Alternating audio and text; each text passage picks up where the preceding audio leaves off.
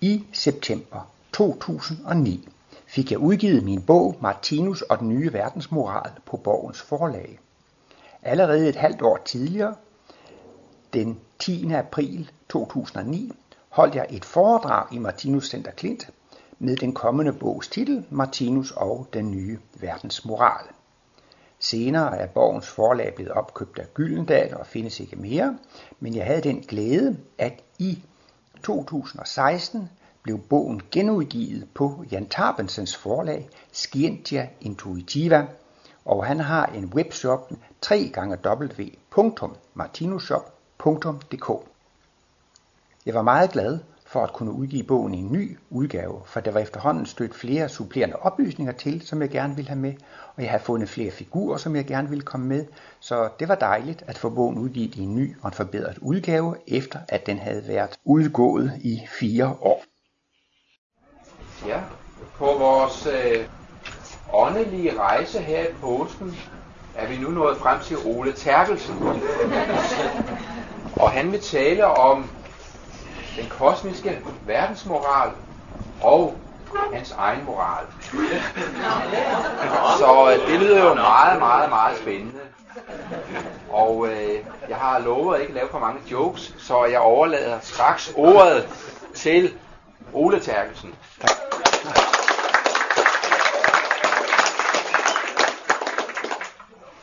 Men jeg tror, jeg vil holde min egen moral lidt i baggrunden. Sagen er den, at øh, jeg gerne vil fortælle, at jeg har skrevet en ny bog. Som jo I sikkert har hørt, så har jeg skrevet en bog med temaet Martinus, Darwin og intelligent design. Og øh, jeg elsker at holde foredrag, jeg kan godt lide at formidle og forklare tingene, og der har jeg helt klart haft som mål at skrive en introduktionsbog for humane materialister, for videnskabeligt indstillede mennesker. Så der må jeg nok sige, at jeg i den bog med vilje har nedtonet det religiøse og det åndelige meget, og holdt mig sådan meget på, på rationel baggrund for at øh, lave en introduktionsbog for materialister. Men øh, denne gang her i forbindelse med min nye bog, har jeg bestemt mig for at gribe det lidt anderledes an. Og øh, bogen den er så langt fremme, så den er blevet antaget af Borgens forlag. Og øh, det, her den 7. april fik jeg en mail, at nu var den gået i produktion, hvilket betyder, at den er gået til sats, og skal den sættes op, og så skal borgen også lave en korrekturlæsning, og så skal jeg så få første korrekturen og se, om jeg kan godkende de der korrekturer. Hvis jeg insisterer på det, hvad jeg nok gør, så vil jeg også gerne se anden korrekturen for at sikre mig, at øh, rettelserne også er lagt rigtigt ind. Men planen er, at den skal ikke komme før sommer, og det er nok bedre at, at øh, markedsføre bogen efter sommerferien. Så jeg regner med, at den kommer lige her i det tidlige efterår. Den svenske oversættelse af min bog, Darwin og Intelligent Design, den kom også lige der i det tidlige efterår. Men det jeg ønsker i min nye bog, det er kort og godt, at jeg gerne vil fortælle en helt fantastisk historie. Det er jo en fuldstændig utrolig historie med Martinus, ikke sandt? At der bliver født en lille mand under beskedne vilkår op i Sindal, ikke sandt? Og 30 år senere sidder han i sit lille værelse på jagtvej og får en stor åndelig oplevelse. Han får altså kosmisk bevidsthed. Og det gør han med det formål, at han alene mand skal indplante en ny verdensmoral her på hele planeten. Det er da en utrolig historie. Inden for videnskaben, så der er der meget teamwork, og man arbejder sammen osv. Men det er da en helt fantastisk historie, at der kommer et eneste menneske, som får til opgave at skabe en ny verdenskultur og en ny verdensmoral. Til at begynde med, så arbejdede jeg med en titel, det skulle være Verdenslæreren Martinus. Fordi jeg synes, det var jo sådan meget interessant, at han skulle være verdenslærer.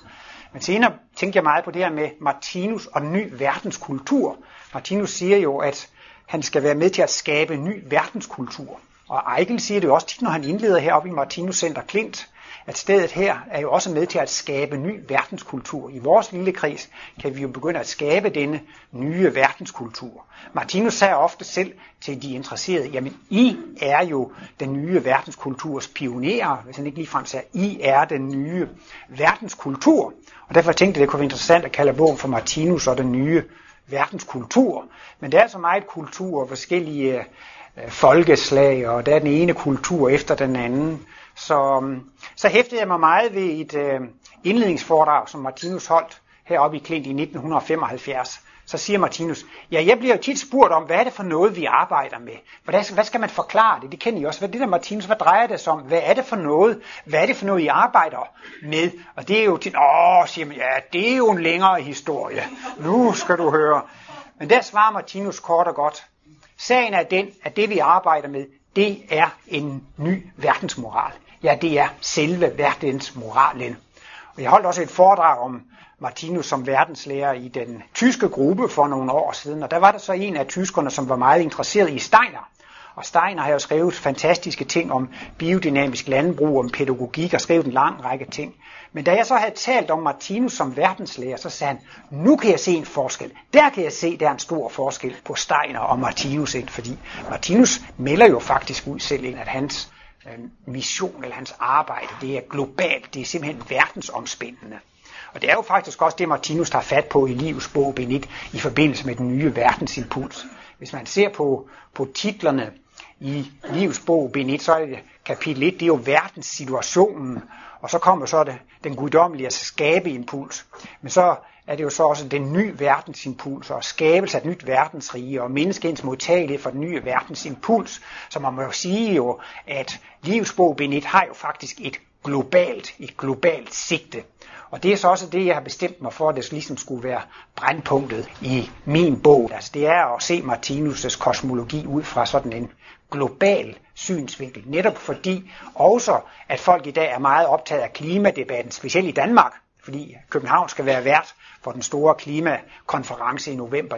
Og folk er også mere optaget af verdensøkonomi og verdensmoral, altså i forbindelse med børserne og finanskrisen, også eventuelt med at udnytte folks arbejdskraft ude i den tredje verden osv. Så der er meget fokus på det øh, globale, det er oppe i tidsånden, og derfor tænkte jeg, det kunne være godt at servere Martinus i, i den sammenhæng.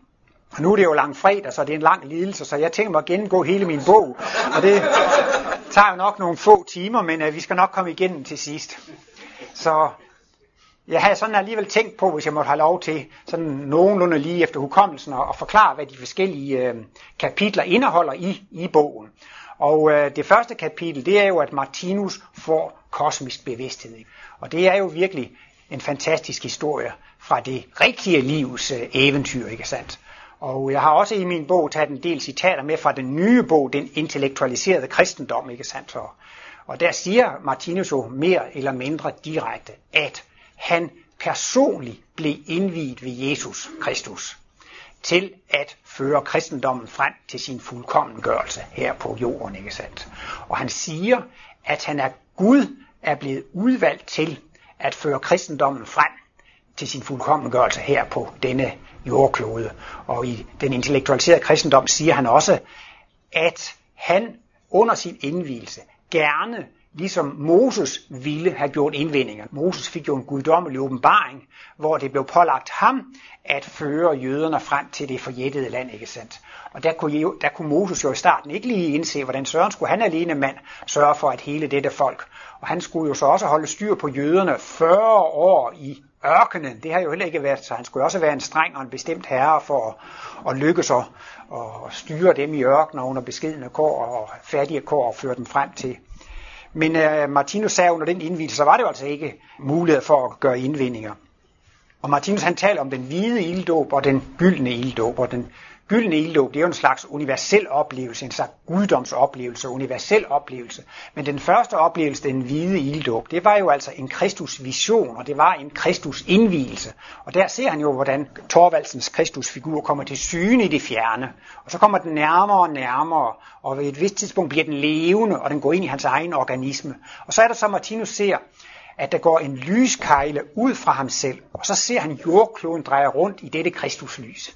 Og der er også et foredrag, hvor han siger, for dem, der kan se det, så, så er dette Kristuslys stadigvæk i ham.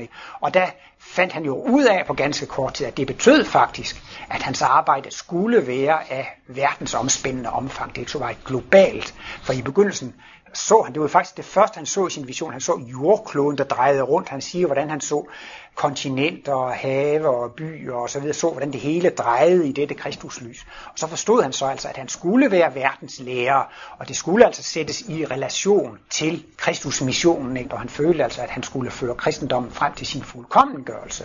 Og i der, hvor det er det jo lidt utroligt, når man tænker på, at der næsten ikke er nogen, der går i kirke i dag, og øh, der er færre og færre, der er medlem af folkekirken, så de fleste mener jo, at kristendommen var en fiasko, altså kristendommen er på vej ydt, så er det jo svært at forestille sig, hvordan kristendommen skal føres frem til sin fuldkommengørelse, eller frem til sin øh, endelige sejr. Og øh, Jesus taler jo også om, at han skal komme igen, og han taler om sandhedens ånd, der skal komme, eller om den hellige ånd, der skal komme. Og øh, Martinus siger jo, hvad er sandhedens ånd, den hellige ånd? Det er jo ånd, det er jo bevidsthed, det er jo, det er jo videnskab, så han anser altså sin åndelige videnskab for at være det samme som sandhedens ånd, eller som talsmanden, den, den hellige ånd. Og Jesus skulle jo komme igen ved de sidste tider. Martinus mener lige frem, at Jesus hentyder til atombomben, der hvor han fortæller om de sidste tider. Han siger, de, øh, der er på marken, Øh, når, når, når, når ødelæggelsens vederstykkelighed kommer, så skal de derude på marken ikke gå tilbage til huset for at hente deres ting, og de, der på tagen har heller ikke tid. Og ved de, som er frugtsommelige og giver dige i de sidste dage, der mener Martinus, at han hentyder til atombomben. Der er ikke noget med, at man skal hjem og hente nogen. Og netop ved de, som er frugtsommelige og giver dige i disse dage, det er jo netop de, der er de mest de gravide kvinder og børnene, som er de mest følsomme over for øh, stråling. Så man kan sige, at, man, at Martinus tolker Jesus derhen, at talsmand, den hellige ånds komme, er dateret til atombombens tidsalder, altså der, hvor man har det der helvedes glimt. Det skriver Martinus om i anden symbolbog, i forbindelse med symbol over mørket, det med dødning og hoved, som er på bagsiden der. Det er jo rigtig et kapitel om mørkets kulmination, og det var ved de tider, Jesus skulle komme tilbage. Og der advarer Jesus så imod, at der vil komme mange falske profeter i de sidste tider, og det skulle endda også kunne forføre jer, hvis I ikke passer på. Og så er jo så netop spørgsmålet, hvordan kan man så være sikker på, at man har mødt den rigtige Kristus, så at sige, og det ikke er en af de falske profeter, som skal komme så mange af. Og øh, jeg har nemlig så i mange år været interesseret i hele den her verdens lærerproblematik, og specielt har jeg læst en hel del om Krishnamurti. Og det bliver så et andet kapitel i bogen, som går ind på hele den her organisation omkring Krishnamurti, som skal føre ham frem til at blive verdenslærer. Men det er jo alligevel interessant, at kan du lige kort sige, fordi det er ikke alle, der er altidende. Hvad, hvem er han? Hvem er han? Hvem er han? Krishnamurti? Bare to sætninger. Mm. Krishnamurti er født i Indien i 1895. Han er født fem år senere end Martinus, og han blev født i en brahmin-familie af høj kaste, så han blev født ind i en vældig fornem familie, og han blev barn nummer 8 i den familie. Og hvis det bliver en dreng, skulle man efter brahminsk tradition hedde Krishnamurti, efter guden Krishna. Og det er faktisk lidt interessant, at Krishnamurti, det er hans fornavn. Og han kom til at blive på fornavn med hele verden, ligesom Martinus også blev på fornavn med hele verden. Der er nogen, der tror, han hedder Dido Krishnamurti, men han hedder altså Krishnamurti Dido.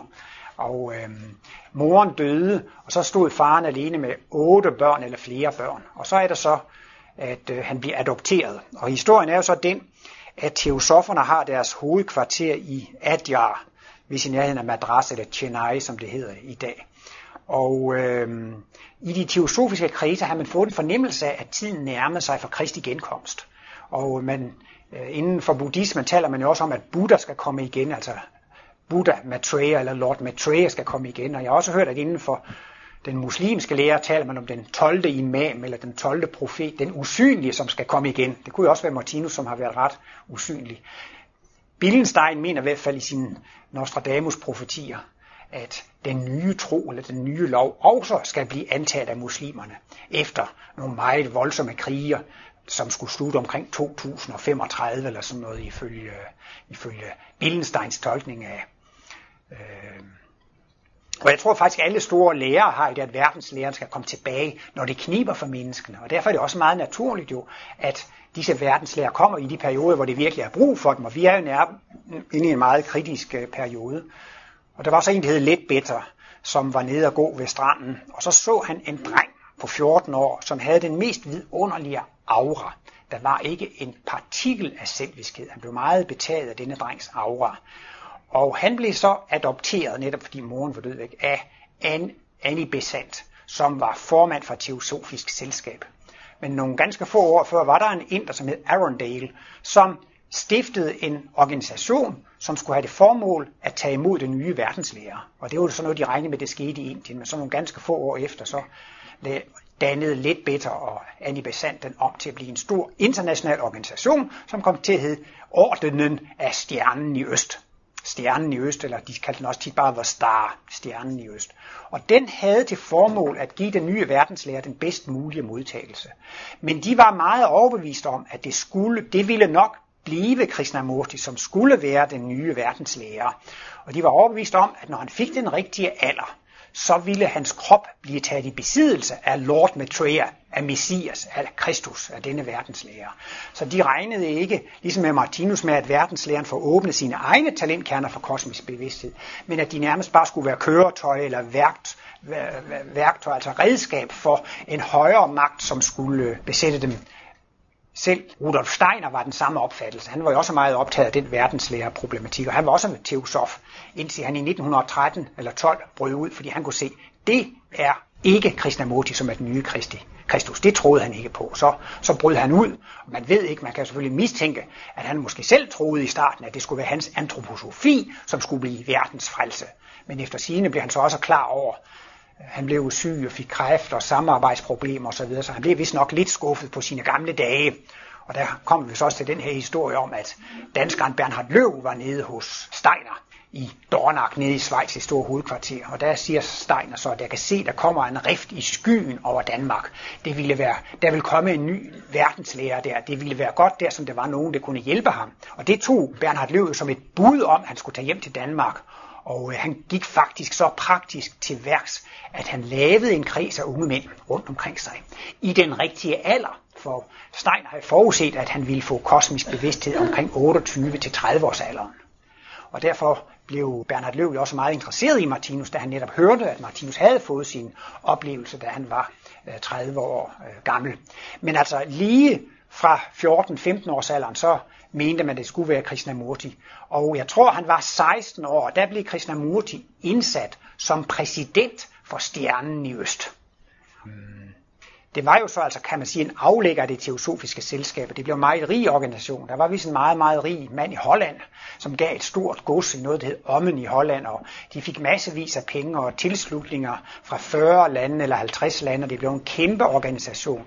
Og den var altså simpelthen givet til, at man skulle modtage den nye verdens lære. Og der er altså selvfølgelig en længere historie om det der. Men øh, i 1923, altså jeg tror det det var så 1913 eller sådan noget, at Krishnamurti blev indsat som præsident der, men altså i 1923, der er så Krishnamurti ved at være 28 år, ikke? og Martinus har jo rundet de, de 30 der, der, der hører han rent faktisk et foredrag af Annie Besant i øh, Otfello-palæet i København. Og der får Martinus en, hun fortæller jo så om verdenslæren og alt det der, og der får Martinus en meget stærk impuls til, at han skal skrive et brev til Krishnamurti. Han, når han fortalte om det, sagde Martinus, det var noget, jeg fik ordre til. Jeg, jeg fik ordre til, at han skulle skrive det brev. Han fik en meget stærk impuls om, at han skulle skrive et brev til Krishnamurti. Og i det brev, der gør Martinus ham på den mest høflige og den mest kærlige måde opmærksom på, at den nye verdenslærer vil komme til at udgå fra Danmark. Og det var slet ikke nogen opfordring, eller, eller hvad skal man sige, sådan, at pålægge ham som en pligt eller så videre, men, men Martinus ville alligevel på den høfligste og kærligste måde opfordre Krishnamurti til at lære sig dansk. Fordi det ville kunne være til stor fordel for sagen og, og, og verdenslæren. Men det er et meget venligt og meget kærligt brev, og Martinus skriver så, at han beder om, at Krishnamurti ikke vil opsøge Martinus, fordi Martinus skulle arbejde i ubemærkethed, og de syv første år var Martinus helt ude af offentlighedens søgelys. Så, så derfor ville Martinus ikke underskrive sit brev med underskrift, men han underskrev det med et tegn. Og det er noget med et øh, trekant, og det er noget med et hjerte og et strålehav. Og øh, det mener jo lidt om den trekant og det hjerte og det strålehav, der er på forsiden af livets bog den dag i dag. Så Martinus valgte altså et tegn, som var et symbol på den verdenslære, der skulle komme til at udgå. Og det var lidt interessant, at omtrent det samme tegn, blot lidt mere udviklet, faktisk kommer på forsiden. Der findes også inde på instituttet, Martinus har lavet et skitseprojekt til øh, omslag på livets bog, før den kom. Og der var der faktisk det der tegn med trekant og et hjerte og et strålehav. Men der har han også taget et par hænder, et håndtryk med, som viser en tilgivelsens øh, håndtryk, ikke sandt?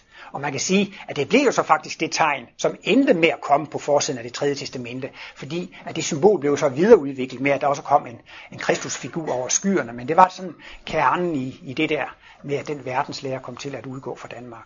Og øh, Lars Nibelvang, han forsørger jo Martinus, og øh, han tjente jo nogle penge som musiker, men så blev der arbejdsløshed, og det var næsten ikke til at skaffe penge nok til det hele. Og så, så øh, synes Nibelvang, at når de nu havde så mange penge der i stjernen i Øst, og det stod i deres fundat, at det kunne være hvem som helst, det kunne endda også være en kvinde, der skulle være den nye verdenslærer, og man skulle være åben for hvem som helst, og så mente han jo dem så, men problemet var jo, at Martinus ikke skrevet noget endnu. Han var ikke trådt frem for offentligheden. Hvordan skulle Nibelvang så forklare, at Martinus var den nye verdenslærer, uden at røbe for meget? Men han gør sig så den umage, han kan, og skriver hvis øh, et brev på 25 sider. Men igen, altså Martinus, han underskrev altså ikke sit brev andet med et tegn, og det blev ikke oversat, det blev også sendt på dansk. Og Martinus skrev direkte til Krishnamurti. Men uh, Nibelvang, han skrev et brev til Annie Besant. Martinus var ikke særlig begejstret for det han kunne jo mærke, han kendte jo Nibelvang, og han siger, at Nibelvang havde det med at tro, at halvverden skulle bøje sig for Martinus. Og han var ikke så begejstret for, at Nibelvang sendte det brev, men øh, han, han greb heller ikke så meget ind. Han lod folk gøre, hvad de ville. Og så sendte altså Nibelvang dette lange brev til øh, Annie Besant. Og han underskrev med adresse, men han fik heller ikke noget svar. Og det Martinus sendte sit i december 24, og, og Nibelvang i foråret 25. Men om sommeren i 1925 i Holland i Ommen, så holder Annie Besant et stort foredrag, og Christian Krishnamurti var ikke til stede. Han var i USA hos sin dødssyge bror, og der tager Annie Besant så chancen, og så kommer hun med en total bemærkelsesværdig tale. Og hun siger, jeg har talt med Gud, jeg har talt med kongen, hun har talt med Sanat Kumara, som er jordklodeånden, og øh, som altså også i teosofiske kredse bliver omtalt som kongen. Kongen har sagt, og kongen har befalet, siger hun flere gange. ikke? Og der siger hun så, kongen har befalet at, og så nævner hun altså Krishnamurti ved navnsnævnelse. Det er ham, der er den nye verdenslærer. Og hun tager i den grad i, så hun siger, at han skal have 12 apostle igen, og så nævner hun navnene på syv af disse apostle, hvor hun selv indgår som en af apostlene. Og tre af dem, de var biskopper i den øh, liberal-katolske kirke, og nogle af de andre var ledende teosofer. Og Krishnamurti var jo meget utilfreds med det der. Men Martinus og Nibelvang, de snakkede om det, og jeg ved indbyrdes, så brugte de den vending, kongen har befalet, kongen har sagt. Og det opfattede de så som om, at de alligevel fik et svar på deres brev, fordi at det var det første store sommermøde, som kom efter, at de har afsendt deres breve. Så man kan sige, at det blev sådan ligesom øh, afvist. Og øh, det hedder så næsten altid, at det aldrig er Krishnamurti selv, der har ville være verdenslærer. Han blev nærmest hjernevaske som, fra som 14 år til at tro på det. Men kildeskrifterne viser, at han, øh, da han var 31-32 år, altså der omkring 26-27, rent faktisk får et kosmisk glimt. Og nu kan han sige, nu har jeg opnået foreningen. Nu er jeg ikke den samme, som jeg var før, men nu kan jeg sige det, at jeg er blevet et med kærligheden, et med, med, med, med friheden osv. Så han, han, han, øh, jeg kunne ikke sige det før, men nu kan de sige det. Jeg er verdenslæreren. Og så rejser han i 1927 og 28 rundt i verden som verdens lærer. Og der er noget, der hedder Hollywood, Hollywood Bowl og i Kalifornien. Det var rekord. Der kom 16.000 tilhørere. Og i London kom der vist 12.000, og i Paris 8.000 osv. Så det var jo stor triumftog, at han rejste simpelthen rundt i hele verden som verdenslæger og havde altså hele den der øh, store opmærksomhed. Men øh, efterhånden så kommer der til store spændinger imellem øh, Krishnamurti og de teosofiske ledere. De, der kender til Krishnamurti, ved jo, at han er imod autoriteter. Han er imod, at man skal belære andre folk. Man skal selv forstå det hele, man skal selv erkende det hele, man skal ikke acceptere noget, som man ikke selv har erkendt. Og derfor var han jo ikke særlig begejstret for at pådute andre en lærer ovenfra og, og som verdenslærer. Det kom altså til en, til en større krise, og jeg kan se, at tiden løber jo afsted. Og øh, nu er jeg bare ved de her små detaljer i et andet kapitel. Men det er selvfølgelig en sjov historie med, med Krishnamurti. Men øh, ja, det var lige de to, to sætninger der. Men øh, i Lundbæks dagbog, så taler, man, så taler han om, at Martinus har fortalt, at han faktisk fik kontakt med Mahatmaerne i Østen. Og det ser faktisk ud til, at disse Mahatmaer har støttet Krishnamurti og har støttet stjernen i Øst, fordi det havde en kolossal medgang, og det havde en fantastisk øh, opblomstring. Og Martinus siger, at han kunne mærke de der Mahatma, de undersøgte ham, og de observerede ham. Og de var ikke helt på det rene med, om det var moralsk og rigtigt alt det, Martinus sagde. Og han sagde, at de der Mahatma var en slags vogtere for jordkloden. Altså, de var en slags vagtmester, næsten ligesom rådet. De er en slags vagt for det, der foregår på instituttet og på centret og sådan noget. Så, så Mahatmaerne, de, vogt, de var en slags jordklodens vogtere, og de vogtede lidt over. Og Martinus mærkede næsten ligefrem et pres fra disse Mahatmaer. Han siger, at de nærmest sørgede for, at hans lærer ikke kom ud de første syv år. Der var ligesom, en, at det blev holdt tilbage. Det har han altid selv sagt, men det lyder også som om, at, at de der med Hatma var med til at holde det lidt tilbage. Men så fortæller Martinus den historie i erindringsbogen, at da han var færdig med at tegne hovedsymbolet, og det, jeg tror nok, det er 27 eller 28 der, da han, det, det står i bogen. Da han var færdig med at tegne hovedsymbol, så ser han ud af øjenkrogen, der står et par åndelige mestre. Og de, de, de bøjer sig altså i, i anerkendelse af det. Og der kan man sige, fra det øjeblik af, så var han åbenbart øh, godkendt eller anerkendt, og så var det ikke mere modstand fra den side. Og det står så lige frem i erindringsbogen, at fra det af blev disse Mahatma og Martinus' elever. Og øh, det er meget interessant, for det, det sker samtidig med, at hele foreningen Stjernen just krakelerer, så det er meget sjovt, så det kunne godt se ud til, at der var en sammenhæng at den der stjernen i øst med Krishnamurti, at det var understøttet fra nogle af de åndelige mestre. Efter sine så har Martinus øh, kun genkende de der, fordi Lars Nibelvang på væggen, han havde billeder af Kutumi og El Mori og Du var cool og så videre. Og nu har jeg også her for nylig selv set et fotografi, jeg tror jeg også med i Kurts erindringsbog, hvor øh, øh, han, øh, ham der, Nibelvang, han sidder ved sit skrivebord, så kan man faktisk se de der kendte portrætter af de der, af de der åndelige øh, mestre. Men da de så ligesom går ind for Martinus, så er det jo Martinus begyndt at holde offentlige foredrag i 28 og 30, og så får det lov til at komme ud. Men da Martinus var i Indien i 54, fik han også lejlighed til at møde Krishnamurti. Og øh, Martinus hørte ham ved en spørgetime, og det hedder sig, at Krishnamurti lige pludselig bliver meget vred. Og Martinus han fik jo tol- tolket af Anna Ørnsholt, så spørger han Anna, hvad, hvad sker der, hvad foregår der? Jo, siger hun, han skiller dem ud. Han siger, nu har jeg fortalt jer det i 20 år, og jeg har stadigvæk ikke forstået det. Så griner Martinus, nå, så har han nok ikke forklaret det godt nok. Men øh, efter spørgetimen, så spørger jo så Krishnamurti Martinus, om Martinus har noget at spørge om. Nej, Martinus kunne ikke lige komme i tanke om noget, han havde at spørge om. Og så bliver samtalen ikke så lang. Men Martinus benytter lejligheden til at rose Krishnamurti for, at han selv frasagde sig verdenslærerrollen og trak sig tilbage. Hvor til han kort og knapt svarede, ja, men det er historie nu.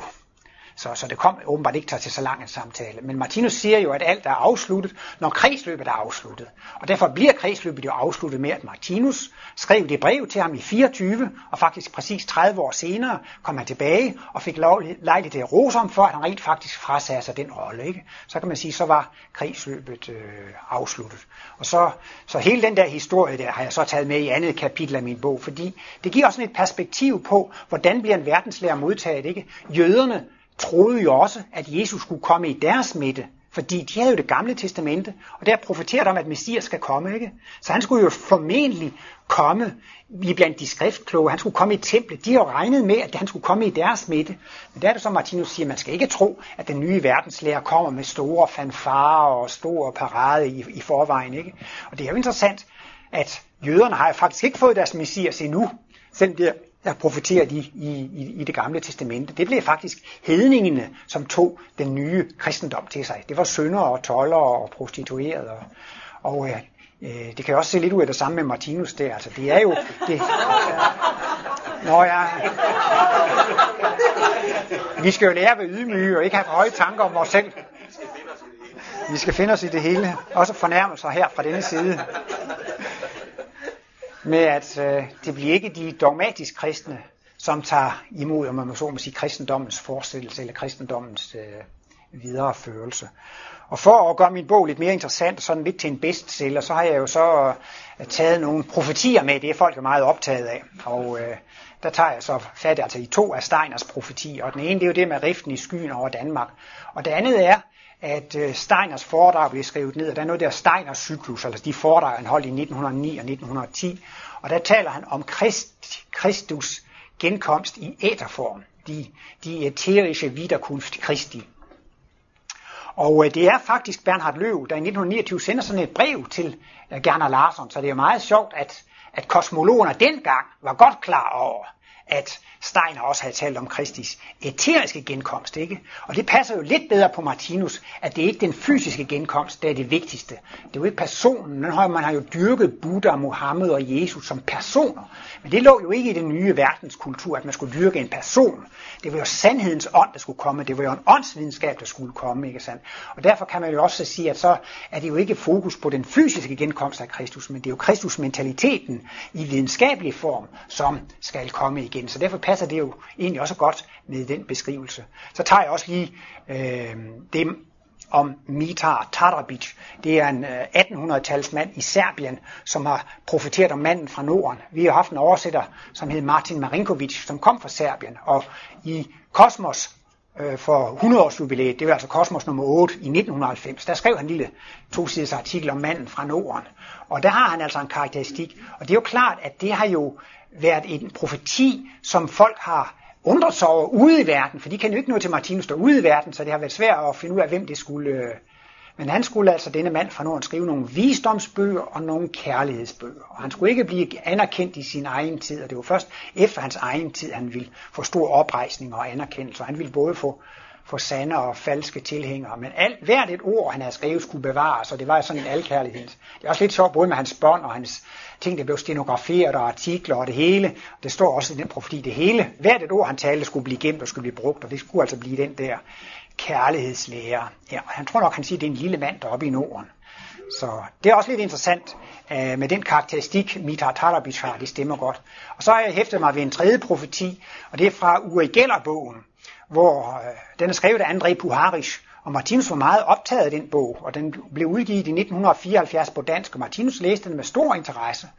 Og det er jo om UFO'er, de mest utrolige ting, materialisation og dematerialisation. Og jeg ved, der var flere af Martinus nære medarbejdere, de synes, det var en forfærdelig sludder med de UFO'er og sådan noget. Og jeg var så selv meget skeptisk til det. Men til min store overraskelse var Martinus altså meget interesseret i det, og fandt faktisk langt hen ad vejen bogen som en bekræftelse af det, han selv havde skrevet om materialisation og dematerialisation og bevidstheden og indflydelse på materien. Men han hæftede sig især ved et udtryk som øh, kundskabens bog, fordi at øh, Uri Geller havde en ven, der Shipi. Han skulle være den første der skulle møde kundskabens bog. Så skulle I gælder selv og nogle af de andre. Og øh, det var sådan lidt være en beskrivelse med den der kundskabens bog. Og de der rumvæsner, de kunne nogle gange få tingene til at ordne sig af sig selv. De kunne indspille på bånd, og så gik båndoptageren i gang, og de indtalte beskeder. Så lå der ni blyant eller ni pinde på bordet. Og da de stod og kiggede på det, så samlede de sig spontant i en trekant. Og så seks parallelle pinde. Og det minder jo meget om symbol nummer 6, det levende væsen, ikke sandt? Med trekanten og de seks grundenergier, trekanten eller de seks tilværelsesplaner. Hvis man sådan lige med, med ni blyanter skulle lave et symbol for Martinus kosmologi, så er det jo faktisk genialt at gøre det med seks parallelle ting, de seks grundenergier, de seks tilværelsesplaner, og så trekanten, der er symbol på det levende univers eller på det levende væsen, ikke sandt? Men Martinus har jeg så opdaget, blive faktisk selv meget optaget af det udtryk kundskabens bog. Og der findes et foredrag, hvor han bruger udtrykket den kundskabens bog bagefter. Og han bruger lige frem udtrykket i den intellektualiserede kristendom, stykke 6, der skriver han om kundskabens bog. Så det vil faktisk sige sig, altså efter hvad jeg har kunnet se, har han aldrig brugt udtrykket kundskabens bog. På engelsk var det the knowledge book. The knowledge book. Har han aldrig brugt det udtryk før selv tidligere. Men så har han altså taget det på sit repertoire, eller man kan sige, at han er blevet inspireret øh, af den bog til, og så forklarer han jo om betingelserne for, hvornår noget kan være en kundskabens bog. Jamen det kan jo kun være en kundskabens bog, hvis det er en kærlighedens bog. Altså det, det er det, det skal både være videnskab, og det skal være kærlighed osv. Så, så, så det synes jeg også var sådan lidt interessant, at der var profeteret lidt om Martinus der. Og så er det også interessant, at der er profeteret om Martinus i Nostradamus-profetierne. Martinus var meget glad for Billensteins fortolkning, som kommer i 1920, og allerede i indledningen på den allerførste tekstside, så skriver jo Billenstein, at det er jo måske helt utroligt, men altså rent faktisk, så vil der komme til at udgå en ny religiøs verdenslære fra Danmark, som skal føre kristendommen frem til sin endelige sejr. Og senere har jeg skrevet også noget med Esperanto, der taler man også om La Fina Vinco, den sluttelige sejr. Martinus bruger ikke udtrykket kristendommens endelige sejr, han bruger, at den skal føres frem til kristendommens fuldkommengørelse. Men det er meget tætte udtryk og meget parallelle øh, udtryk. Og han forklarer jo så, at når så taler om den nye lov, le nouveau loi, og det passer jo meget bedre på åndsvidenskaben end den nye tro. Så han må jo selv have været lidt religiøs, Billenstein, siden han hellere vil have formuleringen den nye tro, i stedet for den nye lov. Og øh, den vil komme til at udgå fra vores gamle fædreland Danmark, og det overgår næsten en værs øh, forstand. Eller. Og den er skrevet i august 1920, hvor Martinus får sin kosmiske bevidsthed i marts 21, kun 7-8 måneder senere. Og Martinus siger tit, at der gik en ny verdensimpuls ind over kloden. Og 1900, det frigav videnskaben, det stimulerede den moderne fysik. 1920 så var det åndsvidenskaben, der blev givet frit. Og det var det, der åbnede for, at Martinus skulle få kosmisk bevidsthed, at det kosmiske kunne strømme ind over kloden.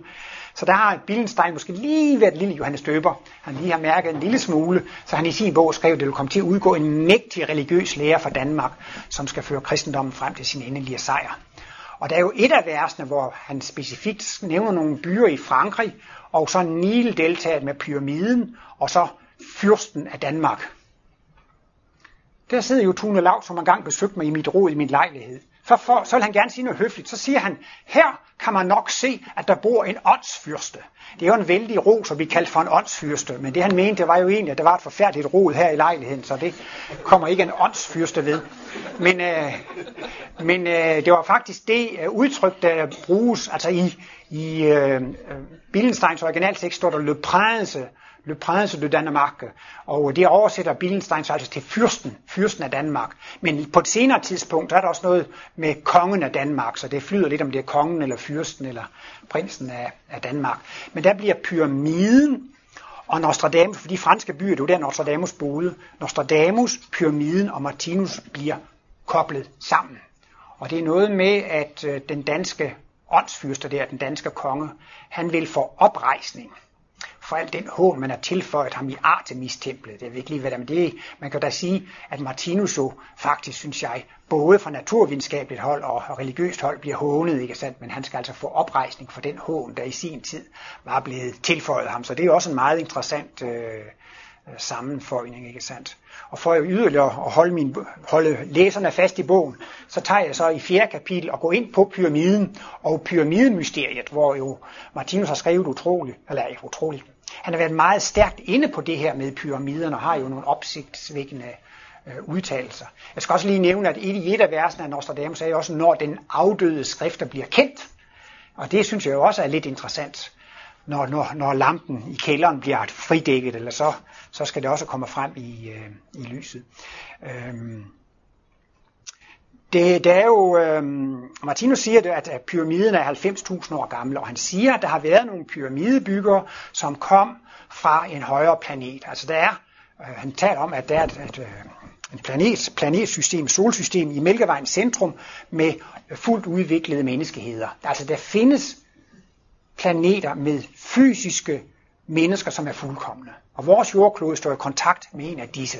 Og han siger altså, at der er nogle af disse fysiske kristusvæsener fra andre planeter, ikke, som har været her på jorden, og som har materialiseret sig, og som har været med til at bygge pyramiderne, som har været med til at så en sæd. Og der kan man sige, det var jo virkelig starten på verdensgenløsningsprincippet. Og Martinus siger så, at med jævne mellemrum, så kommer der profeter og verdensgenløser, for at pleje og passe denne sæd, ligesom jo altså planterne, og ligesom centret her, det skal jo holdes ved lige med jævne mellemrum, så må man jo. Og øh, Martinus ser jo også, at altså man kan sige, kristendommen, det er jo en religion, og pyramiden, det er noget gammelt noget, men Martinus ser det jo som under et. Altså han kobler jo også Kristi mission til pyramiderne. Han kobler også dermed sin egen mission til pyramiderne, fordi det er det samme verdensgenløsningsprojekt, der er i gang, ikke sandt? Og dette, denne sæd er faktisk altså først ved at være færdig, ved at være fuldkommen gjort. Altså når man har sået en sæd eller nogle frø, så skal det jo høstes til sidst, ikke sandt? Og der er det jo så, at nu er man altså ved at nærme sig høsten, netop med Jesus og Martinus som verdensgenløser. For der er menneskene ved at være kommet så langt frem, og Martinus siger jo, at det der ligger i den nye verdensgenløsning, at man ikke længere skal følge én verdensgenløser, men at man selv skal gå vejen frem imod øh, fuldkommenhed. Man skal selv blive et frit, selvstændigt tænkende menneske, og det er jo den fase, vi er inde i nu. Så det er også interessant, hvordan Martinus ser hele det der forløb. Og han har jo også antydet, at øh, når Jesus siger, hvis I tige, så skal til sidst stenen råbe. Og der findes ligesom to udlægninger af det. Martinus har i hvert fald været inde på, at stenene råber den dag i dag, fordi de taler et sprog om materialisation og dematerialisation. Det har været umuligt at bygge disse luftskakter og kanaler med, med de redskaber og planer, man havde for den gang. Øh, og der er jo meget i de her pyramideforskning i dag, og moderne pyramideforskning, og der er så meget, der virkelig viser, hvor fantastisk utroligt det er konstrueret. Så derfor er pyramiderne også et råb til himlen om en højere bevidsthed, en større bevidsthed. Ikke sandt? Så på den måde kan man sige, at stenene råber allerede i dag. Og jeg ved jo, Olaf Johansson har været meget optaget af at skrive om pyramide øh, mysteriet i kosmos, og han har jo pumpet Bertil Ekstrøm for, hvad Martinus måtte have sagt om det, og ifølge ham har Martinus også antydet, at man måske vil gøre fund i pyramiden, eller gøre opdagelser, som vil koble det tydeligere på Martinus' øh, sag. Så derfor er det jo spændende, at de har haft en robot op i en luftkanal, der stødt på et kammer der, hvor, hvor, hvor der måske kan være noget, der kan bekræfte det. Sådan. Men jeg vil sige, stenen råber allerede nu i form af selve den store konstruktion, men den, de vil måske komme til at råbe højere. Det er i hvert fald noget jo, hvis, jeg, ved, jeg fantaserer jo selv i det her med trekanten eller strålekorset eller så videre. Hvis de finder sådan et symbol hugget ind i et kammer, som ikke har været åbent i 50.000 år, så er det jo da også virkelig opsigtsvækkende, at det, at det kan være. Men det, det på en eller anden måde relaterer til Martinus-symbolerne. Og Alf Lundbæks dagbog, som er lige lagt ud på nettet, har jo også nogle forbløffende oplysninger om Martinus-pyramiden i Kaukasus. I 1928-32 snakkede Martinus meget om en pyramide, som skulle opføres i Kaukasus som skulle blive endnu større end Keopspyramiden. Og den skulle til for at bevare Martinus-symboler. Og de skulle laves i tykke glassten for at farve. Det skulle ikke males, så det skal males hver 10 år. Det skulle være store, tykke glassten, som var farvede. Og den fjerde side skulle være fuldstændig kridhvid, så det skulle altså være et symbol på øh, det levende væsen og det treenige princip. Og, og altså om et par tusind år, så regner Martinus med, at det store verdenscenter for kosmologi og åndsvidenskab, det skal flytte til Kaukasus. Og han mener også, at russerne er udviklet. De har jo blandt andet gjort et godt forsøg på at bekæmpe den kapitalistiske magt ved at indføre kommunismen på den måde, de, de gjorde. Men det er også nogle meget interessante oplysninger. Og i den forbindelse så siger Lundbæk, at Martinus viste ham, hans mor og søster, tegninger af den pyramide, som den skulle være derovre i Kaukasus, hvordan den skulle opføres. Og disse tegninger skulle komme med i livsbog. Og det var lige netop dengang Martinus var ved at forberede livsbog. Men symbol nummer 7 og nummer 8, det er jo netop udviklingsstigen og udviklingspyramiden, så jeg tror, at Nibelvang har fået lidt galt, nej, undskyld, Alf Lundbæk har fået lidt galt i halsen. Han har nok set de der symboler. I kender den med de kosmiske udviklingsbaner, de 25 baner, der går op over, og så den, den kosmiske udviklingsstige med de store violette trin, og så er rigerne, og så de der underafdelte trin. Så han har jo lavet nogle pyramidesymboler. Og specielt symbol nummer to, som hedder verdensgenløsningsprincippet. Ikke? Det er jo faktisk set, Kæopspyramiden set i profil, ikke sandt? Og det er jo netop verdensgenløsningsprojektet, ikke sandt? Og jeg kan også lige nævne, at Martinus jo udtrykte ønske om, at han skulle balsameres. Og han ville gerne stå i en lille pyramide, altså et åbent gravsted. Han ville ikke have gravsten. Han ville ikke have statuer, byster og skulpturer.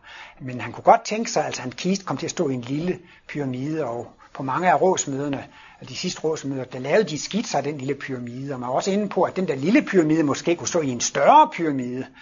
Eller måske inde i et hus, der var sekskantet på grund af de. Og han ville også gerne have, at det skulle være nede ved, ved Villa, Villa Rosenberg. Øh, så alt i alt, så har der også været en hel del at skrive om Martinus tilknytning til, til, øh, til pyramiderne. Og det er også interessant, at han havde det der pyramidetæppe på væggen i, i sin dagligstue, og det kan man jo se på mindestuerne den dag i dag, at han havde sådan et stort flot. Han var også dernede og, og så videre. Ja, mm, det blev jo nok et meget langt foredrag, det her. Nej, jeg skal så lige godt lidt kort med hensyn til de kommende kapitler. Øhm, det femte kapitel går ind på, at jordkloden er et levende væsen. Og Martinus har faktisk skrevet meget om jordkloden som levende væsen. Spredt ud over det hele. Og der synes jeg, jeg har gjort et stort stykke arbejde med at samle det hele på et sted. Og der er jo dels jordkloden som levende væsen set ud fra den fysiske side, men det er også jordkloden set ud fra den mentale side, ikke sandt? Og specielt jo jordklodens bevidsthedsliv med de forskellige kulturer, der er høje tanker hos jordkloden, og specielt hvordan i vore dage, at øh, de store verdenskrige osv. er også med til at udrydde det dyriske i jordklodens bevidsthed og gøre den mere menneskelig osv. Jeg synes, det er meget spændende. Også fordi, at øh, folk i dag er jo meget globale i deres tænkning med klimakonferencen og, og det hele. Der synes jeg også, at det var meget meget interessant så at sætte fokus på det her med, at jordkloden er et levende væsen, ikke sandt? Og ligesom øh, hele tiden fremholde de paralleller, der er imellem menneskekulturens udvikling og klodens udvikling. Det er jo det, Martinus siger, jamen det er jo jordkloden, som styrter præsidenter og styrter diktaturer. Det er jordkloden, som indsætter konger og kejser og præsidenter osv. Jeg kan jo heller ikke lige lade være med bare i en bisætning at nævne Obama, at det er jo så også af jordkloden, der har indsat ham, og det er også et udtryk for jordklodens udvikling, ikke sandt, for halvanden hundrede år siden havde man sorte slaver i USA, ikke sandt, og i dag er det en sort familie, der flytter ind i det hvide hus. I virkeligheden er det jo også et tegn på jordklodens udvikling. Alle de diktaturstater, der er faldet, er også, men der er stadigvæk noget at, at i vente, så jamen, min bog er alligevel lidt af en dommedagsprofeti, så øh, skitserer jo lidt med, at der også nok er en ny krig i anden marts, fordi det er nødvendigt for jordkloden for at tage afstand fra alt det her med, med, med krigene. Men jeg synes selv, det er sådan, øh, øh, også er sådan et relativt let tilgængeligt kapitel, men også interessant. Og øh, i forbindelse med klimakrisen er det også interessant, at det ikke er mennesker alene, som er ansvarlige for klimaet. Det er et jordklodvæsen, som står over os, som selv er medbestemmende på, hvordan klimaet skal være. Og øh, jeg tror, det er kapitel 6. Det bliver så om verdensstaten, og i disse tider med verdens økonomiske kriser og Steinbacher osv., der synes jeg også, det er meget relevant. Og det bliver så et referat af fjerde kapitel, altså verdensstaten, ikke sandt? Og det synes jeg jo så også, når nu titlen er Martinus og den nye verdensmoral, ikke sandt? Så, så er det jo også det, at man skal se på hele økonomien i et moralsk perspektiv, hvordan det skal være moral på det økonomiske område. Og det får man jo først, når man får én fælles valuta på hele kloden, en menneskelig arbejdstime. Det er først der, man kan komme ud over og udnytte andre folk, og jeg skitserer det der sådan ret enkelt. Og så kom jo en til et af højdepunkterne, verdenssproget Esperanto, syvende kapitel. Og jeg er jo ivrig esperantist, og det bliver et af de største kapitler i bogen, hvor jeg jo virkelig skriver meget alt hvad muligt, hvad Martinus har sagt om Esperanto, og alt hvad man har lavet om Esperanto inden. Og jeg kan jo ikke holde mig selv tilbage, jeg holdt foredrag på Esperanto og rejst verden rundt. Og... Men jeg koncentrerer mig også meget om en udtalelse fra stykke 1051 i LB3, hvor Martinus skriver, at sproget er først blevet fuldkommet, når det kan sættes op på samme måde som talsystemet. I ved det der med talsystemet og nullerne, og han har sat det hele op på den mest fuldkommende måde. Og det prøver jeg så også på at bevise og sandsynliggøre, at Esperanto opfylder alle de krav, som Martinus stiller til det fuldkommende sprog. Og lige det sidste, jeg fik lavet, det var så også et afsnit om, hvordan jeg påviser, at nullet er med i Esperanto. Men det har ganske vist lidt flere nuller. I talsystemet har man kun et nul, men i Esperanto så har navneordene deres nul, et O. Og tillægsordene har deres nul i form af et A, og biordene har deres nul i form af et E, og det argumenterer jeg for. Så på en eller anden måde så og jeg fremstiller også skaberen af Esperanto som et højt udviklet humant menneske. Og Martinus skriver jo også om, at det må være meget humant og planlagt for åndelig side og sådan noget. Så, så det er jeg også glad for at kunne gå lidt i bræschen for verdenssprog. Og i virkeligheden er det dårlig moral og umoralsk at gøre et nationalsprog til verdenssprog. Det er ikke i overensstemmelse med den højeste verdensmoral. At gøre et nationalsprog til verdenssprog, det er uretfærdigt, fordi at øh, det er en partisk løsning, og det er en ufuldkommen løsning, fordi ingen af de nationale sprog er fuldkommende. De lever ikke op til talsystemets fuldkommende logik. Og øh, der kan selvfølgelig være nogle små lingvistiske petitesser, men det hovedkonklusionen er, at Esperanto er principielt et fuldkommen sprog, et perfekt sprog. Og Esperanto er lingvistisk set også et naturligt sprog. Esperanto er et naturligt sprog, hvis nogen skulle være i tvivl. Der er ental og flertal på dansk, og det er der også på Esperanto. Der er første, anden, tredje person på dansk, og det er der også på Esperanto. Og efter 55 forskellige lingvistiske kriterier, så er alt det, der forekommer i Esperanto naturligt. Så kommer der tre kapitler, som har med kærlighed til mikrokosmos at gøre. Nej, til, til, til. Det er en kærlighed, som ikke er med i kristendommen. Det første det er kærlighed til dyrene, det handler om vegetarisme, det handler om kæledyr og husdyr og trækdyr og pelsdyr og vaccination og dyretransporter og aberettigheder osv. Altså, det hører jo også med til den nye verdensmoral. Der må man da virkelig sige, at Martinus han taler, det er da virkelig doktor Dyregod. Martinus han taler, han taler da virkelig dyrenes sag hele vejen igennem. Så det synes jeg også er et, øh, et, et interessant kapitel. Og jeg vil også gerne have bogen illustreret, så jeg tager også de, der er relevante, er Martinus sort-hvide symboler, fordi det er jo så dyrt i farver, så der tager jeg også den ideelle følelse vibrationer med, som jo også kan være interessant for mange at læse. Også blandt andet, fordi han til sidst går ind på det her med det, det fuldkommende menneske og frugternæring og åndedrætsanering, fordi det her i bog må jeg gerne sigte lidt frem ud i fremtiden og, og, og Kristus øh, tilstanden. Og så er det jo også, at jeg er med til at arbejde med femte symbolbog, som handler om sygdom og helbredelse i kosmisk belysning. Ikke? Og der er det, man skal forstå, at vores mikroindivider er også selvstændige levende væsener, som vi skal praktisere kærlighed overfor. Så derfor, Martinus siger, at der er bestemte tankearter, som virker ind på bestemte organsystemer. Bestemte tankearter kan skabe specielle sygdomme i forskellige organsystemer, og det er jo ikke at vise kærlighed til mikrokosmos og tænke fejlagtigt. Og så kommer jo også det her med de forkerte nydelsesmidler med alkohol og narkotika osv. Og, og så har jeg igen en af mine store favoritter, det er kapitel 10, og det bliver så om balsamering, og jeg har haft det tit op i mine foredrag og spørgetimer, og det er jo meget stor modstand og misforståelse over meget med balsamering. Jeg prøver med et skammeligt argument. Hvis nu danskerne kunne komme til at lægge i sprit i stedet for formalin, så kunne der være, at der var flere, der ville gå ind for balsamering. Men princippet er det samme. Det er jo bare bakterierne, der skal holdes nede, så det ikke må gå i forrådnelse. Men først og fremmest så fraråder Martinus ligebrænding. Det er det værste. Dernæst fraråder han, at liget går i forrådnelse. Det er en langsom forbrænding. Det skal helst øh, balsameres, og det kan man i dag gøre med formalin. Og apropos pyramiderne og de gamle Ægypter, er det jo netop interessant, at de også er balsamerede. Så der er noget, der tyder på, at de har en gammel visdom der. Og det er et af Nostradamus vers, som er med i Billensteins bog. Og der skriver han også, at menneskene vil forlade denne forfærdelige øh, vane, uvane, med at lade den menneskelige krop brænde til aske. Så det er meget sjovt, at det også er med i, i Nostradamus, det der med øh, balsameringen. Og øh, så tager jeg et kapitel, som jo egentlig også er bogens centrale tema. Det er jo Kristus moralen. Og i virkeligheden er den nye verdensmoral identisk med Kristusmoralen. Ikke? Men Kristus havde jo ikke det med, med balsamering og med, med kærlighed til mikrokosmos, og det med dyrene med, det hørte ikke med til hans forkyndelse. Og det var netop derfor, at jeg har meget mere at fortælle, at man kan ikke bære det, men jeg skal sende talsmand den hellige ånd. Og det er jo så det, der først kom i det tredje testamente, altså den, den, øh, den udvidede og, og øh, Kristi lære, som, som skulle, skulle komme. Men jeg synes, at jeg hæfter mig meget ved det der, Martinus skrev i den intellektualiserede kristendom, hvor han forklarer, at korsfæstelsen er en global begivenhed. Det er et kosmisk glimt for jordkloden. Så det passer jo også godt ind i temaet, ikke? Indtil det tidspunkt var det logisk at hævne sig, men efter dette tidspunkt var det ikke længere logisk at hævne sig. Så det var virkelig en stor, stor begivenhed i jordklodens øh, udvikling. Så det synes jeg også er interessant i den her sammenhæng at kan koble Kristus begivenhed. Og jeg nævner jo også lige, at Martinus, det er ikke så ofte, men en gang så nævnte han de tre store begivenheder. Pyramidebegivenheden, Moses begivenheden og Kristus begivenheden.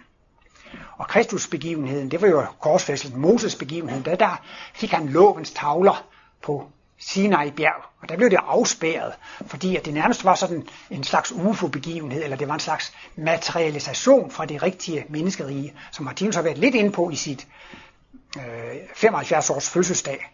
Nej, fødselsdagstalen fra 1975, da han blev 85 år, gik han lidt ind på det. Og nævner også, at der er UFO'er i Bibelen. Og det var jo netop der med Moses og Sinai bjerget, og med Jesekiel, profetens kaldelse, og så også med Sodoma og Gomorra. Men Martinus vil helst ikke tale om UFO'er, han vil tale om materialisationer fra de rigtige menneskerige. Og de er altså forekommet, kan man sige, lige siden øh, pyramiderne, og det er så også derfor, han taler så meget om pyramidebegivenheden. Så sådan set med vores briller, så er det jo tre store begivenheder i øh, vores verdensgenløsning. Pyramidebegivenheden. De ti bud har jo også haft stor betydning på global plan, og så Kristus begivenhed. Og så tænkte jeg, skal måske også fortælle lidt om, hvad er det nu, han har at komme med og byde ind med Martinus. Det er jo så et evigt verdensbillede.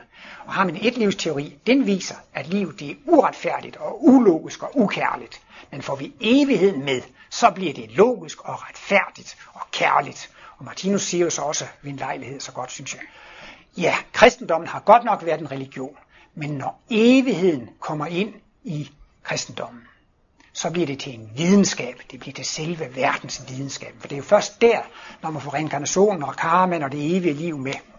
Og så har jeg jo været deltaget i debatten omkring 0x, og skrevet en artikel om det, og der er kommet masser af respons, og jeg har forsket videre og videre i det.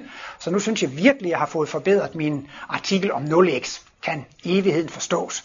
Så, så der vil jeg så også Øh, de er jo ikke så begejstret for min kampartikel i Kosmos der, så tænkte jeg, jamen, så må jeg jo øh, sætte den i min bog. Ja, nu er jeg ikke bitter, jeg skal ikke, jeg skal ikke kritisere Kosmos, men det er der sket en gang imellem, jeg har fået en artikel afvist. Når man øh, udgiver Martinus efterladenskaber, så står det jo i titlen så Martinus efterladte manuskripter. Så på min bog skal der stå en undertitel, kasserede artikler. Nej, men det er måske også nogle gange noget af det, jeg skriver, er måske også unødigt provokerende, hvor jeg siger noget, som instituttet egentlig ikke kan tillade sig at sige. Eller som man måske kunne sige, det kan instituttet ikke skrive i sit blad, men altså, det kan jeg godt tillade mig som privatperson, synes jeg. Så der kommer så en længere historie om 01, og øh, så går jeg netop lige over i det her sort-hvide symbol med livets bog, som også har x1, x2, x3, og så går jeg ind på værket, og der har jeg prøvet at støve op alt muligt, hvad Martinus har kaldt sit værk. Han har kaldt det åndsvidenskab og kosmologi og det tredje testamente osv. Og, og hvornår sagde han det tredje testamente første gang, og hvad mente han med det anden og tredje gang osv. Så, så jeg har skrevet et stort kapitel om det tredje testamente, hvad han har kaldt det, hvorfor og hvad han mente med det. Og, så det er også noget, til en vis grad en rent historisk dokumentation af, hvad han har kaldt tingene, og hvornår han, han har, har gjort tingene. Og så, um, kommer der jo så også, også til næste sidste kapitel, det bliver jo så altså Kristi genkomst, ikke sandt? Og det er jo, kan man jo også sige, øh, i hvert fald sådan for mange måske meget provokerende og grænseoverskridende, ikke sandt? Når Martinus virkelig siger, mit værk, det tredje testamente, det er talsmanden den hellige ånd. Mit værk, det tredje testamente, det er opfyldelsen af profetien om, om, om Kristi genkomst. Øh, han siger, jeg er person indviet ved, Christ, ved Kristus til at føre kristendommen frem til sin fuldkommengørelse. Jeg har Gud fået til opgave at udbrede øh, kristendommens, øh, føre kristendommen frem til fuldkommengørelse over hele kloden. Altså det er jo virkelig, øh, hvad man kan sige, øh, skrabe udsagn. Martinus, da han skrev og muligvis havde udsigt til, at det kunne komme ud i sin egen levetid, sagde, ja, Øh, der vil jo nok lyde et ramaskrig, når det her kommer ud. Ja, jeg er ikke blind for, at det eventuelt også ville kunne føre til en korsfæstelse af mig. Altså, der er jo en blasfemiparagraf. Der er jo grænser for, hvad man kan, hvad man kan sige. Ikke sandt? Og der må man jo sige, at, at der går Martinus jo lige til stregen. Men han sagde jo også ved, ved nogle møder, jeg må ikke krybe i skjul. Jeg skal sige, hvem jeg er. Og han, han fortalte også at før en fødselsdagsforedrag, jeg bliver nødt til at sige det. De skal ikke være i tvivl om, om jeg har sagt det, eller jeg ikke har sagt det. Og, øh, men det bliver man jo altså heller ikke i tvivl om, når man læser bogen, Den intellektualiserede kristendom. Det var jo faktisk ligesom Jesus, altså, Øh, hvem søger i det og det? Jamen det er mig. Og han sagde, ja, Guds søn og så videre. Så, så, så altså, han skulle jo selv erklære, hvem og hvad han var. Og det gør han sandelig også. Og Martinus siger, at han er klar over, at det vil stille folk skepsis på den værste prøve, man kan forestille sig. Men netop det har jo faktisk også kun værdi som sandhed, hvis det kan modstå selv den værste skepsis og den første værste kritik. Han siger, jeg er ikke blind for, at det også kan føre til korsfæstelse af mig. Det står i, også i den intellektualiserede kristendom i prologen. Hvis ikke Gud har en anden plan med mig, og det har Gud. Og det interessante er jo, at den her provokerende titel, det tredje testamente, bliver, bliver jo faktisk publiceret i to trin. I 1981 bliver livsbog udgivet under titlen Det tredje testamente, uden nogen forklaring. Så er det jo ikke så provokerende. Og så går der 23 år, inden forklaringen kommer, i den intellektualiserede kristendom, det tredje testamente, efterladte manuskripter. Og så vagte det heller ikke nogen større opsæt. Men jeg tolker, altså der er faktisk tre måder at tolke Kristi genkomst på. Martinus har tolket på det på tre måder. Den ene, det er det her, jeg siger, det tredje testamente, det er opfyldelsen af profetien om Kristi genkomst, som tales med den hellige ånd som sandhedens ånd. Den anden tolkning kommer han med i en bog, som hedder øh, hvad er sandhed? Der taler han om Kristi genkomst, det er når vi selv får kosmisk bevidsthed. Juleevangeliet taler han også om, det er Kristus barn, som vokser inden i os. Og en dag, så er Kristusbarnet blevet voksent, og så har vi fået kosmisk bevidsthed.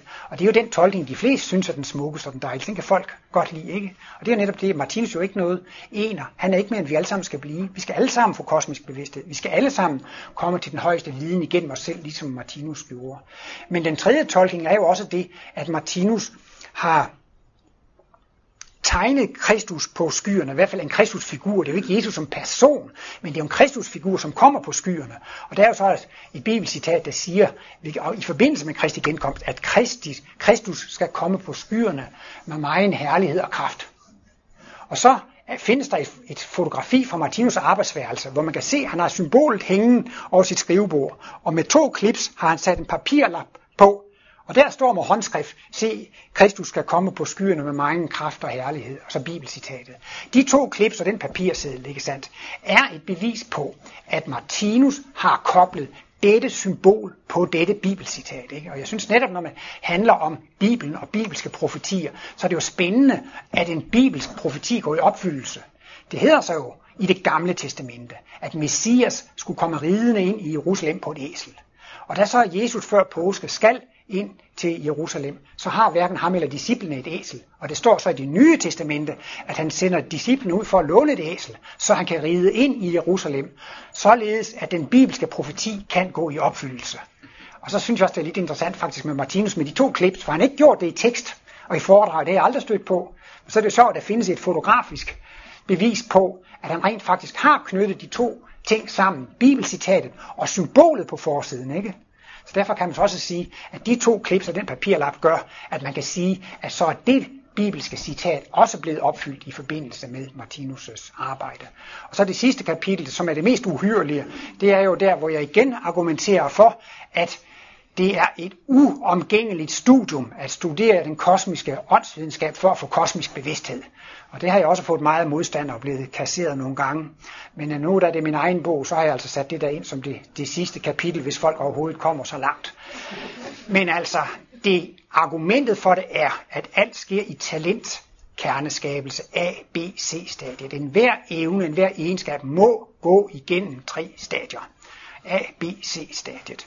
Og A-stadiet, det er netop det, når man studerer de kosmiske analyser, når man hører foredrag og interesserer sig for det, så er det A-viden. Og Martinus siger, at hans værk, det har ikke nogen særlig værdi, hvis det kun er noget, man studerer.